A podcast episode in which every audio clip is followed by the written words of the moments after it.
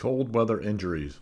Cold weather related injuries include injuries due to decreased temperature, hypothermia, frostbite, non freezing cold injury, injuries due to heaters, carbon monoxide poisoning, and accidents due to impaired physical and or mental function resulting from cold stress.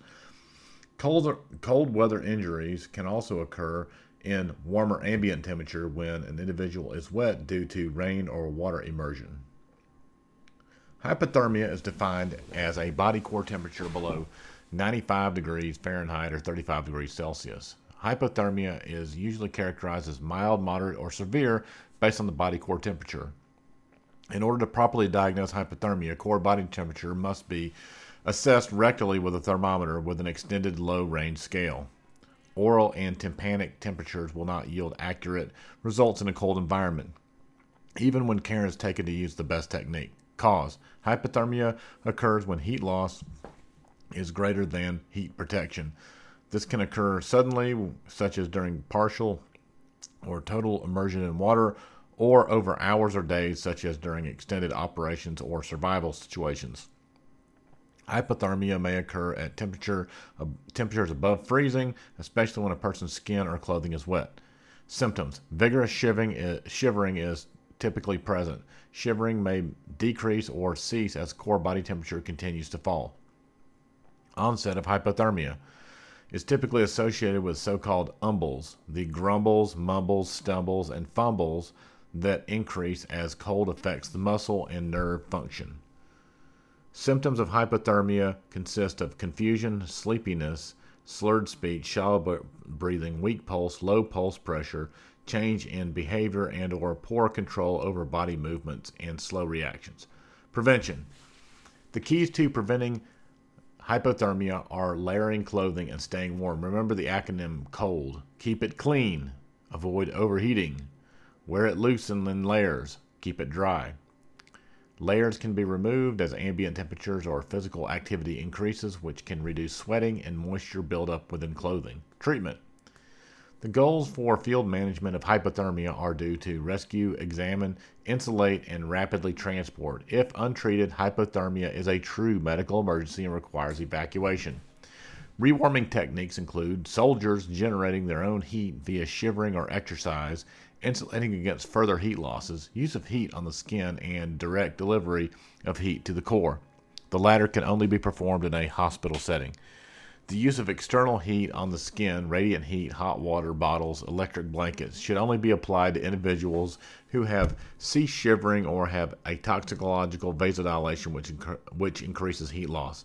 Patients must be closely monitored and reassessed frequently due to prevent burns. For most cases, moving the individual to a warmer location, replacing wet clothing, and movement or light exercises are sufficient to reduce core body temperature. Frostbite accounts for the largest number of cold weather injuries each year and occurs when tissue temperature falls below around 28 to 30 degrees Fahrenheit. Frostbite can occur suddenly due to contact to cold metal or supercooled liquids such as alcohol, fuel, or antifreeze, or can develop over time due to prolonged cold exposure. Frostbite is the most common in exposed skin, such as hands, nose, ears, and cheeks, but can also occur at the feet, or in hands while wearing gloves due to inadequate inhalation and reduced skin blood flow. Cause exposure to below freezing temperatures, below 32 degrees Fahrenheit, causing freezing of skin, fingers, toes, ears, and facial parts. Exposure to skin and metal, super cold fuel, and petroleum, oil, or lubricants, wind chill, and tight clothing, particularly boots Riding in open vehicles, exposure to propeller rotor generated wind, running or skiing, or altitude exposure where there is little tree cover that can contribute to greater wind chill. Symptoms. Numbness in affected areas, tingling, blistered, swollen, or tendered areas, pale, yellowish, waxy skin, grayish and dark skinned soldiers, frozen tissue that feels like wooden to the touch significant pain after rewarming. Prevention. Monitoring air temperature and wind speed and using the wind chill index is the only way to determine the relative risk of frostbite. Use contact gloves to handle all equipment, never use bare hands. Use approved glove to handle all fuel and petroleum, oil, or lubricant products. Avoid cotton clothing, which holds perspiration in cold weather environments. Keep face and ears covered and dry. Keep socks covered clean and dry. Avoid tight socks and boots. Immersion of the affected part in a warm in warm water is very effective. However, most minor cases of frostbite can be rewarmed at room temperature or against a buddy's skin. Once a tissue is thawed, it must not freeze again. If there is the possibility of tissue refreezing, it is better to not thaw it in order to avoid damaging the skin further. Avoid exposure to excessive heat, open flame, stove tops, steam, heat packs, or rubbing affected tissue.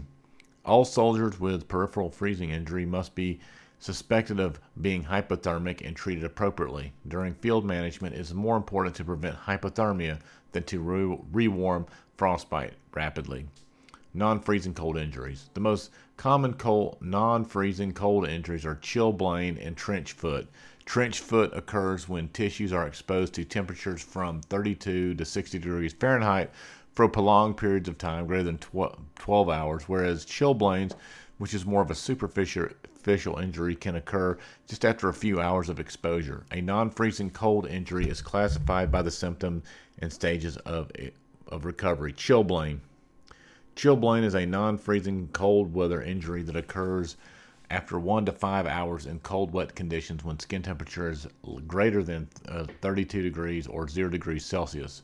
The most commonly affected areas are the dorsal surface of the fingers, but the ears, face, and other exposed skin are also areas of occurrence. There is no lasting effect from chilblains. Cause continuous or repeated exposure of skin to wet weather conditions at temperatures below 50 degrees or more for more than 1.1 to 5 hours. Symptoms Chilblain lesions are swollen, tender, itchy, and painful. With rewarming, the skin becomes swollen, red, or darkening of the skin in dark skinned soldiers and hot to the touch. An itching or burning sensation may continue for several hours after exposure.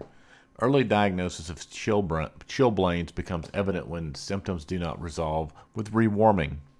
Prevention Use gloves to handle all equipment, never use bare hands. Use approved gloves to handle all fuel and petroleum oil lubricant products.